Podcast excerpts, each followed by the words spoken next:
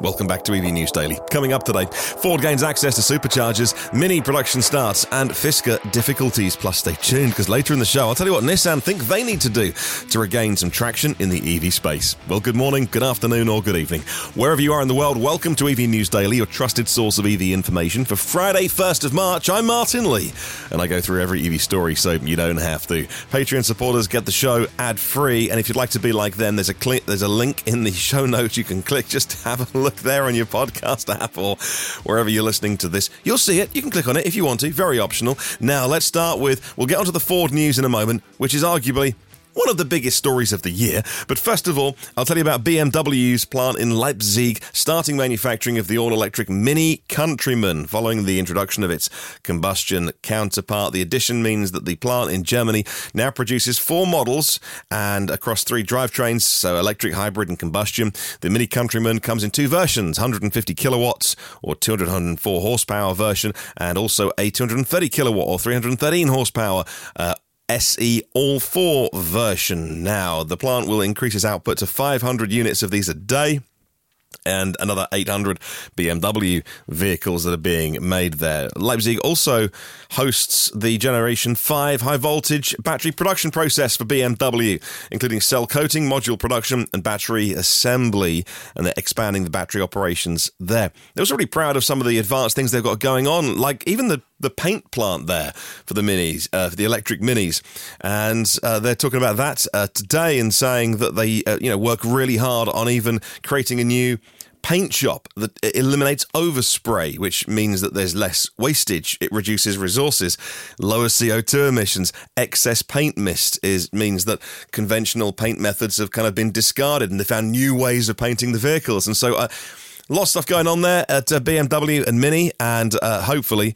Uh, the cars coming out of there will be uh, with good good things to drive. Now, let's talk about XPeng expanding their navigated guile, uh, navigation guided pilot. That's what it is. It's X N G P, XPeng N G P, Navigation Guided Pilot. And it's going to be functional on every road in China, enhancing their A D A S system uh, to encompass two hundred cities. Initially, XPeng uh, and their Navigation Guided Pilot.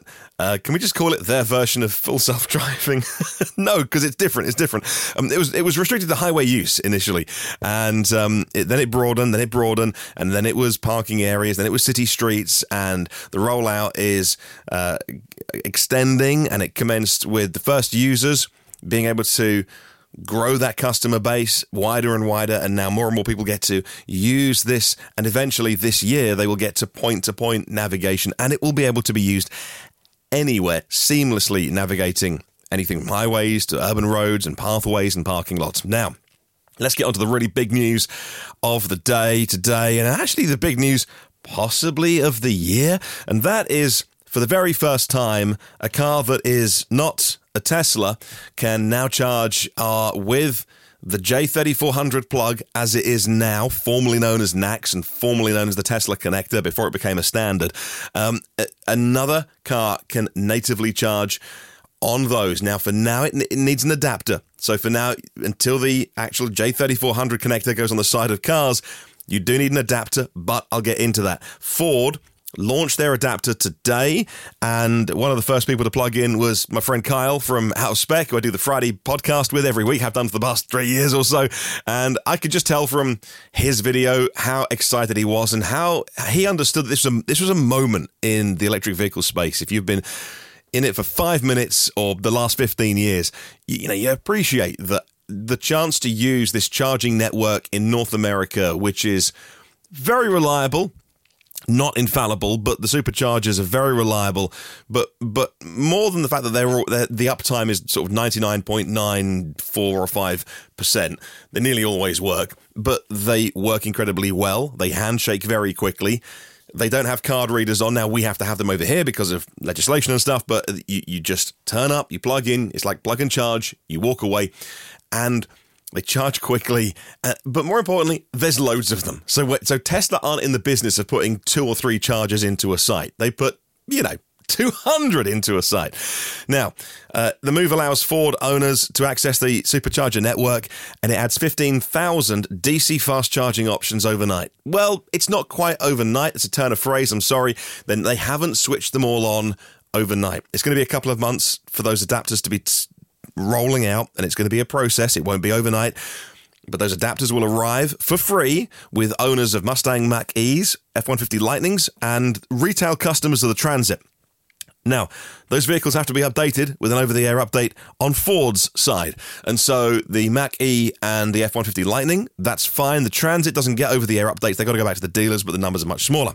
So once you've had your update to the car over the air, once you have your adapter sent out from Ford, and we think the third-party ones will equally work because they're not smart devices, these adapters. They are, they've got temperature sensors inside them, which will shut things off if they get a bit spicy, but otherwise they're not, they're, they're relatively dumb pass-through devices. But the one you get from Ford is the official one from Ford, supplied by Tesla, by the way, and it will theoretically work with any E V because it's just passing through the signal. Now, lots of people today have been talking about how it's great because they think the Tesla network is, the Superchargers are, you know, so much, so much better than using C C S. It's also worth reminding those people that the Tesla V threes and V fours work with the C C S protocol. And so, no, this isn't some magical new technology that Tesla are finally unveiling. It's a huge piece of news, but it's fundamentally C C S. It's it's an implementation that is very good. And of course, the physical implementation, the, the tactile bit that you hold, the cable, the connector,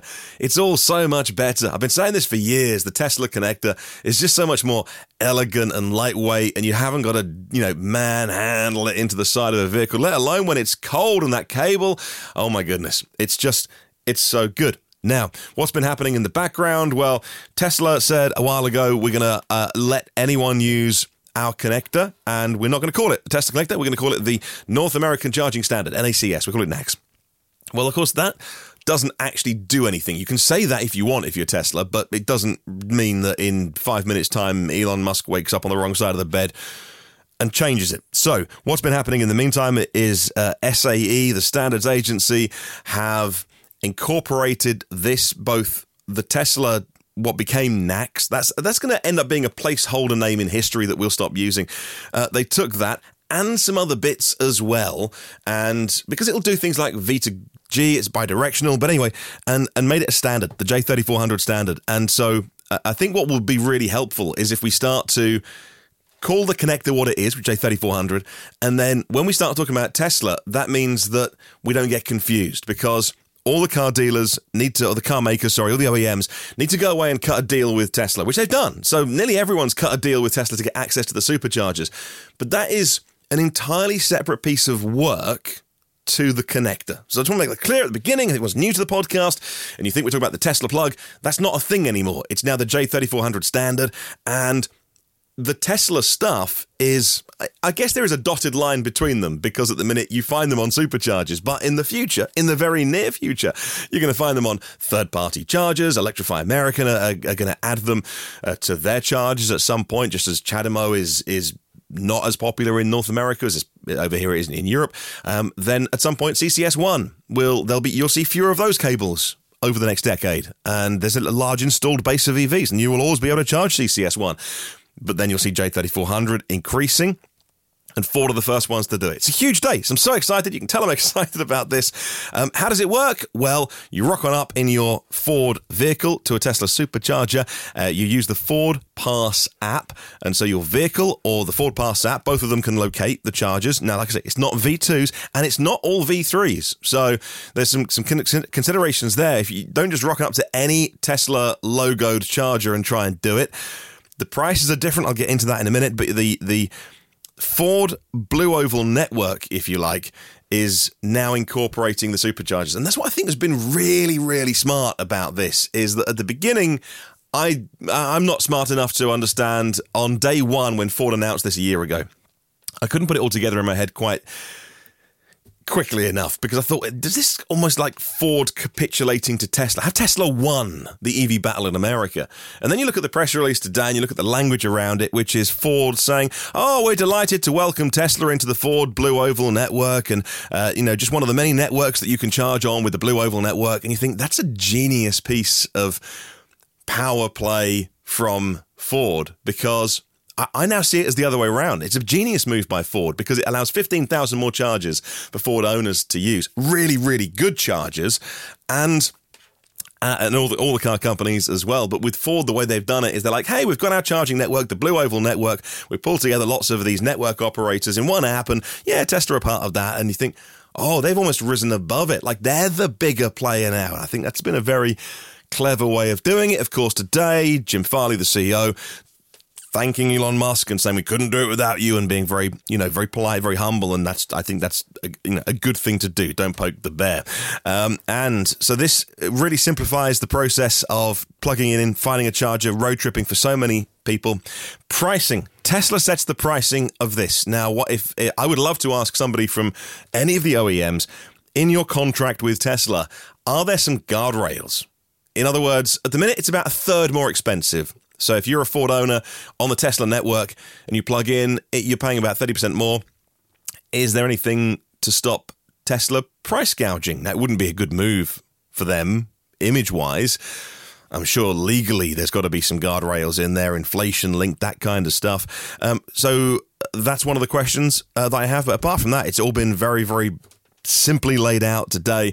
Uh, the adapters work incredibly simply. Uh, they deliver a load of power. And if you do want to get a, a really good price, and you are going to be using the superchargers a lot, you can go into your Tesla app, I believe. I don't think you can do it through Ford, uh, the Ford Pass app, but I think you go into the Tesla app and subscribe to their membership. thirteen dollars a month, which is, I think, very, very reasonable. And then you can access the superchargers at the same price as Tesla owners pay. Now, Uh, Tesla confirmed that Rivian, General Motors, Volvo and Polestar are the next four, and we think General Motors, in terms of the sequencing, is going to be next. A new initiative called Charging for All is now introduced on Tesla's website, detailing the inclusion of these next four automakers. Very odd seeing pictures of other cars on the Tesla website. Um, concerns about increased demand on the supercharger network, are, it's a real thing. Now, I, I, many people know, just bought the Polestar six six weeks ago. It was a toss-up at the time. Do we get a three-year-old Model three or a three-year-old Polestar two? And we weren't the Polestar. Um, and uh, I and we've never been a full-time Tesla owner. I drive Teslas all the time through friends, family, contacts, whatever, when a new model comes out. We've never I've never owned a Tesla and lived with one for, you know, a year, two years. And, and I suspect that I would be of the persuasion that when I turn up at a charging a, a supercharger and there's one spot left and I can't use that spot because a third party car is using it in the, you know, air quotes, wrong space because the charge port's on the wrong side, I might feel some frustration. I think one of the great things about the Tesla, being in the, in the Tesla community as part of that that customer experience, is that you get to be have the superchargers to yourself. Now, it's been opening up a lot more in Europe, and it's fine, I think, if those car if it's not a busy station, but some of the stations are busier, and I think that's it's a real thing, and we need to get on and work out how this works. And V fours will change it because the cables are longer, and, and you won't be blocking. I mean, yes, I said that word. I didn't want to say blocking. Uh, you won't be eff- taking up effectively two Tesla spaces with a non-Tesla because the Ford F one fifty Lightning has the plug on the front, and so you do need to now. Rivian uh, are also opening up their, their own Rivian Adventure Network and embracing the J thirty-four hundred connector. Uh, they'll put it natively on their vehicles in twenty twenty-five. Until then, adapters, again, adapters for the next ones, the G M, the Rivian, the Polestars, the Volvos, which I think we come next month in, or maybe this month now, we're into March, we'll get those announcements. What haven't I talked about? I think I've gone through all the things on my notes. Uh, oh, yes. One one important thing is the rollout of this. Um, according to a, a Twitter post from Tesla charging account, they are rolling out, they're switching on, they're doing remote updates to their, their superchargers to enable this for Ford customers. And it's about seven hundred to eight hundred or so compatible stalls every month they're switching on. So it's not fifteen thousand overnight, although I think a majority have been done, and now they're doing more and more and the rest of them. So a total number, I don't know. I think by the end of the year, I think there'll be twenty-three thousand stalls turned on. But again, I need to work out the numbers and the time frame. What do you think of this piece of news? I'd love to hear from you. You can contact uh, you know, email or social media and uh, all that kind of stuff, or send me a message via Patreon. If you're a Patreon um, paid supporter. I think you can even sign up for free as well, just to get sort of access to contacts and stuff. And, and let me know, what do you think? Is it a good thing? Are you a Tesla owner? Would you be frustrated? I think I would be. I'd like to pretend I'm a, you know, I'm a big, mature, you know, reasonably well-formed adult. Um, and I'd be like, hey, cool, this is for the benefit of electrifying all the cars. But if I just bought a Tesla and I couldn't charge it because somebody else was there, I'd be thinking, man, this is not what I signed up for. But hey, this is the world we're in now. So I think if you're a long-time Tesla owner, you could be justified in feeling that. New buyers should know that you're going to be sharing stuff. So I think most people are pretty cool, though, aren't they? As, as long as we're all very sensible about it. Huge news, huge day in the world of electric vehicles, and I'm just absolutely made up. So excited that it's you know, it's finally finally happening. Doesn't affect me in the slightest where I am. Uh, I don't think we're going to get J thirty-four hundred ever. Maybe no. C C S two works very well, so I think that's it, it's the way we'll be. But um, but you know, for my. My friends uh, across the pond, this is huge news, and I'm delighted because in a, in a you know in a in a short couple of years, all new cars sold there in North America will have one single plug and connector, and that is the dream. Right, I'll take a quick break and rest my voice for all of a second. Rest your ears as well if you want to, and we'll come back and we'll talk about the rest of the news today. Stick around. All right, let's come back and talk Fisker. And Fisker plans to cut fifteen percent of their workforce amid financial concerns, signaling a challenging year ahead, ending last year with four hundred million dollars in cash, but uh, casting doubt on their ability to operate over the next twelve, uh, past the next twelve months. Fisker's exploring uh, investment opportunities and negotiations with a major automaker, they said on the uh, the, the call today, but uh, a, a pivot they've done recently, which is to move away from direct sales to a dealership model, has been very, very slow. Uh, they've had interest, they say, from two hundred fifty dealers, but there's thirteen signed up, and that's that's effectively where you get your Fisker from. The first vehicle, the Ocean's, been beset by problems. It's a beautiful piece of design, but early owners have had to have some patience and wait for those software updates to, to, to roll out. There is an investigation into them um, as well by Nitzer um, for some breaking stuff. But again, I think it's all fixable over the air. Um, it's a That's a tough chart task that Fisker have got. Um, they did spend a lot of time recently unveiling new products, which I said at the time uh, on this podcast, I was enormously frustrated that it seemed they were they were shifting their gaze onto, oh, this is what's next, like Lucid with the Gravity. This is what's coming next. Well, look, let's, that's nice for you. But let's ensure people who have bought vehicles are serviced, yeah, probably like don't spend too many hours in the design studio doing some fancy drawings. Let's get, let's get this car on the road. Let's get the Fisker Ocean out there. Um, so it turns out that it's Nissan that is in a late-stage negotiation as an investor. So what do you think about that? Now, that would bolster its position in the E V sector. The Ocean's a good-looking vehicle. Fisker is it's a great piece of design, and a lot of people are excited about that. The potential agreement involves Nissan investing four hundred million dollars and focusing on their their electric truck platform as part of the deal. Nissan would make the forthcoming of Fiskers, like the Alaska electric pickup, in twenty twenty-six. In America, in Mississippi and Tennessee, potential sites. The partnership would allow Nissan to develop and build their own electric truck using, getting a leg up on some of the work that Fisker's done already. Nissan, of course, wants a leader in the E V space and still making great stuff with the Aria, but has lost a little bit of sizzle and certainly lost their what was they were an early market leader um, at the minute Tesla took over from them. And so with their restructuring recently of their alliance with Renault and Mitsubishi, it does allow for more of these things that, that any of those three companies could then go and do on their own. For Fisker, it would be a lifeline and it would be a rescue. And we'll watch that one carefully. Uh, Ford has patented a system designed for eight hundred volt charging capabilities. Um, the patent outlines an approach using two separate four hundred volt battery packs operating in parallel during normal use, but connecting in series when on an eight hundred volt or a higher voltage architecture charger. Where have we heard that from before? Uh, the dual battery configuration enables efficient charging at high voltages, uh, reducing charging times. Given the patent was filed four years ago, but made public now, it suggests this has been Ford's roadmap for the last four years. I'm probably doing two and two equals five, but we'll wait and see.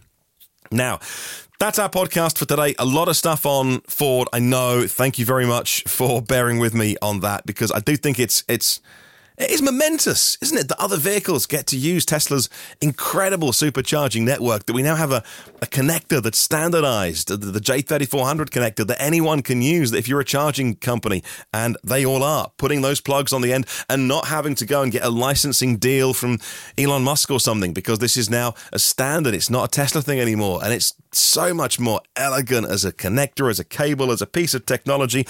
It's future-proofed, it's fast. Man, huge day, huge day. So excited about this. And uh, I hope uh, I hope you are too. Uh, thanks to our premium partners of the podcast, Porsche of the Village in Cincinnati, Audi of Cincinnati East, Volvo Cars of Cincinnati East, National Car Charging on the U S mainland, and Aloha Charge in Hawaii, Derek Riley from Nevo dot I E and the Nevo E V Review Ireland YouTube channel, Octopus Electroverse, global public charging made simple with one app and one map, and Lease Plan Electric Moments. All the tools and guidance E V drivers need. Have a good one tomorrow. And remember, there is no such thing as a self-charging hybrid.